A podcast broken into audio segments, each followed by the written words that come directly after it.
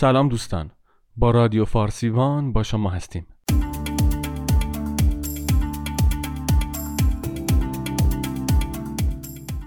قسمت هشتم از تاریخ ایران انحطاط تدریجی و فروپاشی ساسانیان.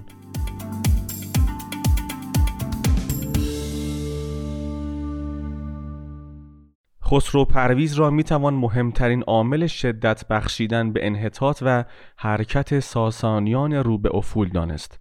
پادشاهی که تمام مدت سلطنت خود را به جنگهای بیامان با امپراتوری روم گذراند و با رفتار خشن و نابخردانه خود سبب نفرت سرداران بزرگ گردید.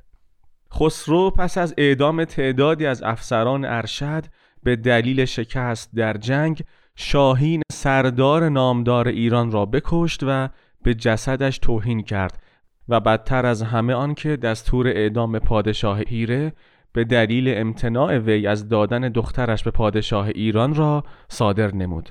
هیره پادشاهی کوچکی بود در مرز ایران و عربستان که قرنها حد فاصل اعراب بیابانگرد و مملکت ایران محسوب می‌شد.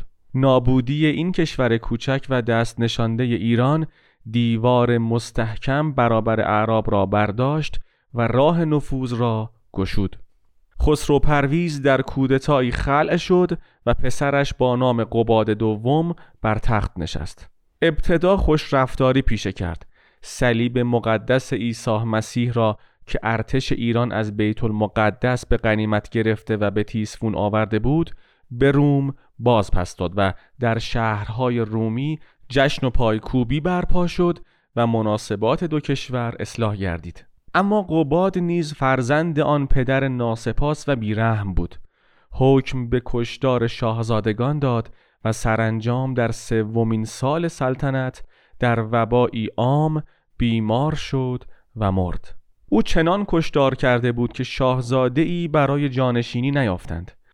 بور اندخت دختر موطلایی از دختران خسرو پرویز به عنوان ملکه بر تخت نشست و کوشید کشور آشوب زده را سامان دهد. اما شورش ها و مشکلات داخلی بیش از آن بود که یک دختر بی تجربه از پس مهار آن براید از آن سو اعراب که برای زنان شعن و منزلتی قائل نبودند دانستند که بر تخت شاهان ایران یک زن نشسته و جرأت یافتند بخت خود را در حمله به نواحی مرزی در بین النهرین بیازمایند بورندخت دو سال بعد استعفا داد و خواهرش آزرمیدخت بر تخت نشست هرج و مرج داخلی و تهدیدات خارجی همچنان رو به فزونی بود و پرنده مرگ بر سر ایوان کسرا پرواز می کرد. چندی بعد جوانی به نام یزدگرد را از آل ساسان یافتند و بر تخت نشاندند.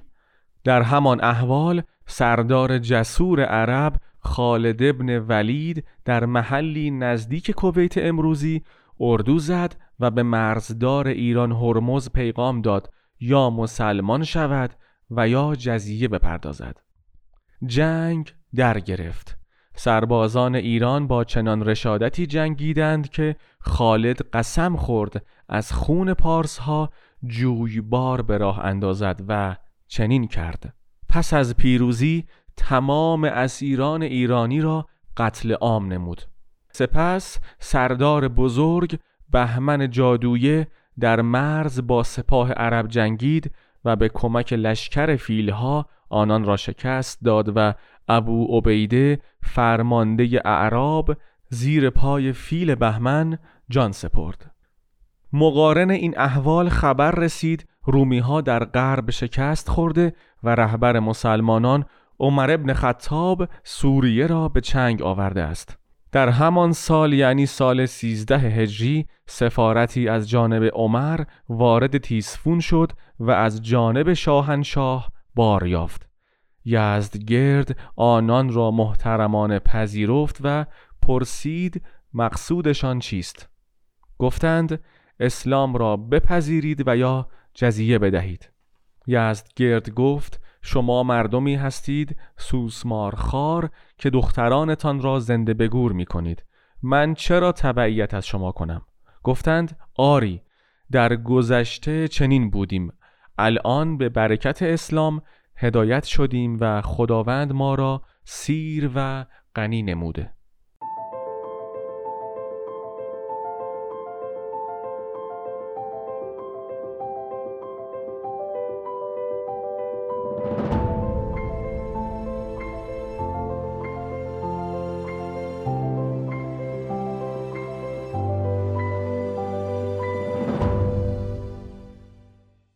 جنگ قادسیه.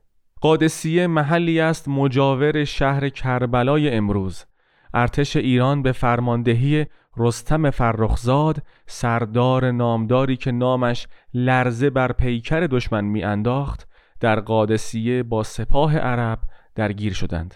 مسلمانان با اتکاب وحدت ناشی از دین اسلام چنان دلیران جنگیدند که چهار روز نبرد ادامه یافت و ورود لشکری تازه نفس از جانب سوریه جبهه اعراب را تقویت نمود. در روز چهارم طوفان شن از روی صحرا بلند شد و به جانب ایرانیان وزید. این طوفان چنان هرج و مرجی ایجاد نمود که مسلمین در گروه های کوچک حمله برده و سوار نظام ایران را نابود نمودند. عربی با نام هلال موفق شد رستم فرخزاد را که مجروح شده بود به قتل برساند و سرش را بر نیزه کرد و فریاد کشید به خدای کعبه که من رستم را کشتم. پرچم ایران درخش کاویانی به دست اعراب افتاد و در صد کیلومتری تیسفون اردو زدند. شاه یزدگرد به دلیل جوانی و بی تجربگی از امکانات وسیعی که در اختیار داشت استفاده ننمود و آنقدر صبر کرد تا اعراب نقطه‌ای کم عمق برای عبور از دجله یافتند و پایتخت ایران تیسفون در جنگی کوتاه سقوط کرد.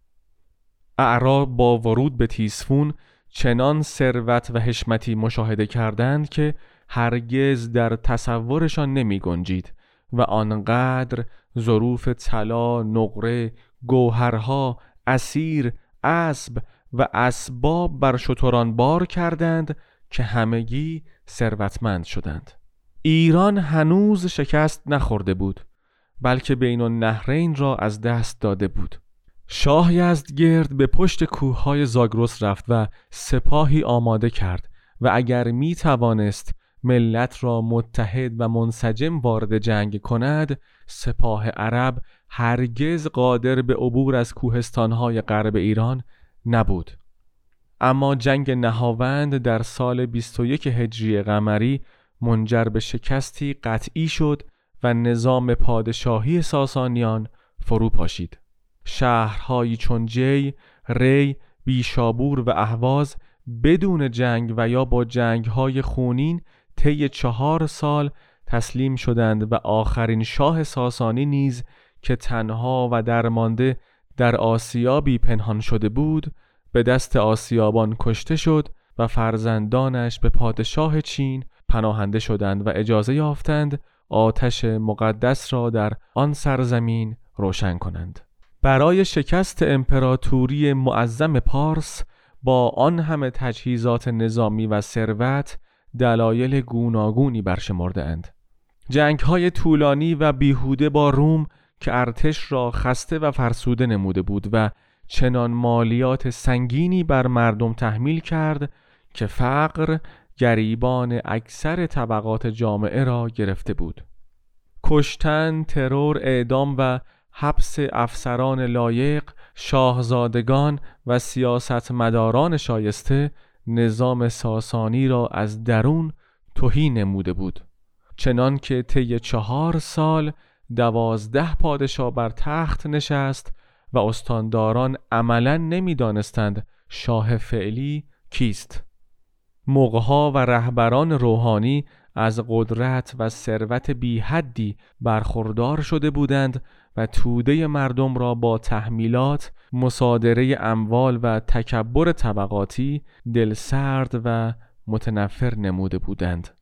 ایران تبدیل به جزئی از امپراتوری وسیع اسلامی شد و ایرانیان با سرعتی عجیب دین اسلام را پذیرفتند. به جز اقلیت کوچکی که پرداخت جزیه را قبول نموده بودند اکثریت مردم از دین اجدادی دست شسته و به دین جدید درآمدند.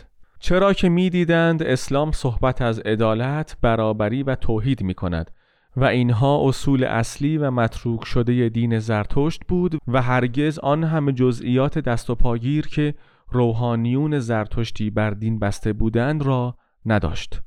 البته بعضی نقاط و قلعه ها تا قرن دوم در برابر اعراب مسلمان مقاومت کردند.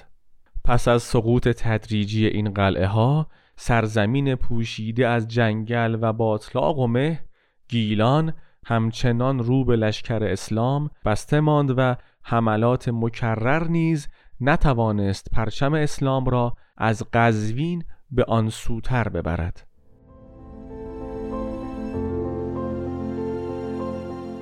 دوستان در این قسمت از فارسیوان به انحطاط تدریجی و فروپاشی ساسانیان پرداختیم. در فصل آینده شرایط اجتماعی و ساختار سیاسی ایران را پس از سقوط ساسانیان بررسی خواهیم کرد. منبع ما کتاب تاریخ تمدن ایران تعلیف حسن پیرنیا هستش. شاد و سلامت باشید.